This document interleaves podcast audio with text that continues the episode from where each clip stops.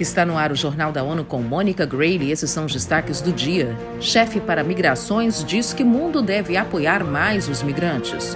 Nações Unidas marcam o primeiro dia mundial de desperdício zero.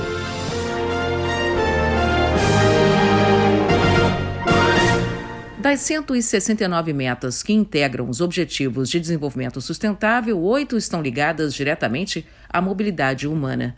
O mundo não terá como alcançar os Objetivos de Desenvolvimento Sustentável se não considerar os migrantes.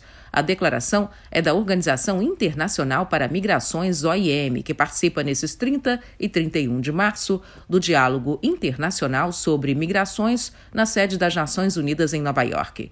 O diretor-geral da agência, Antônio Vitorino, disse à ONU News que é preciso mais apoio do mundo aos migrantes. As migrações são um fenómeno humano, historicamente, e vão continuar.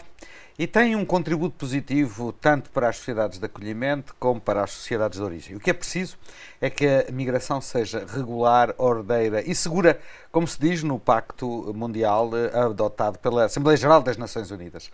Nós pensamos que a maior violação dos direitos humanos é o tráfico de seres humanos, a imigração irregular, mas para combater melhor o tráfico e a imigração irregular, é preciso que haja canais de imigração regular.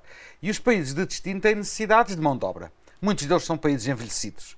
E por isso é preciso combinar as capacidades e as potencialidades dos migrantes com as necessidades dos países de acolhimento. Para a OIM, é preciso também reforçar o impacto positivo que a migração tem sobre as sociedades.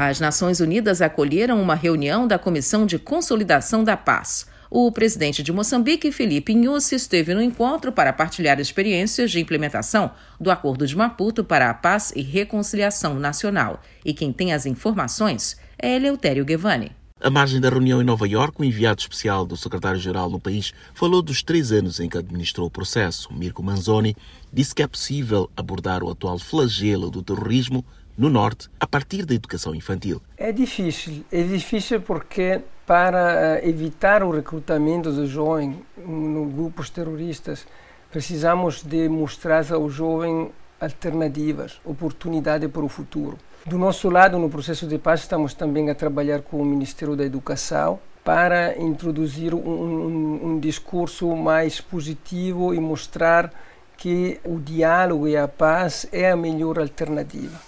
Desde 2019, Manzoni facilita o diálogo entre o governo e o partido Renamo, antes considerado movimento rebelde. Da ONU News em Nova York, Eleutério Gavan.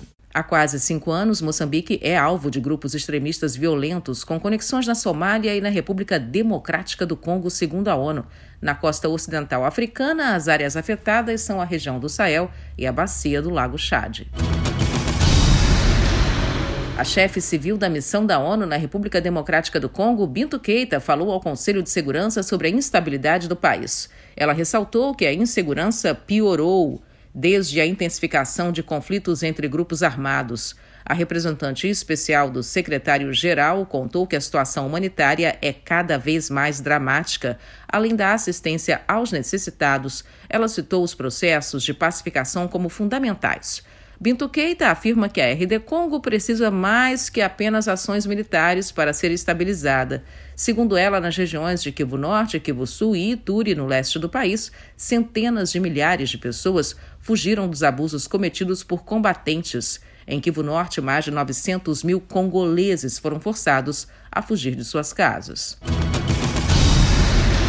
Dia Internacional de Desperdício Zero, celebrado nesse 30 de março, tem como meta promover padrões sustentáveis de consumo e produção. Quem tem as informações é Felipe de Carvalho. Em mensagem para marcar a data, o secretário-geral, Antônio Guterres, lembrou que todo ano 2 bilhões de toneladas de resíduos sólidos são gerados, mas 33% não recebem tratamento adequado. A quantidade equivale a um caminhão de lixo cheio de plástico sendo despejado no oceano a cada minuto. Segundo Guterres, 10% de todas as emissões globais de gases de efeito estufa vêm do cultivo, armazenamento e transporte de alimentos que nunca são usados. Todos os anos, cerca de 931 milhões de toneladas de alimentos são perdidas ou desperdiçadas e até 14 milhões de toneladas de resíduos plásticos entram nos ecossistemas aquáticos.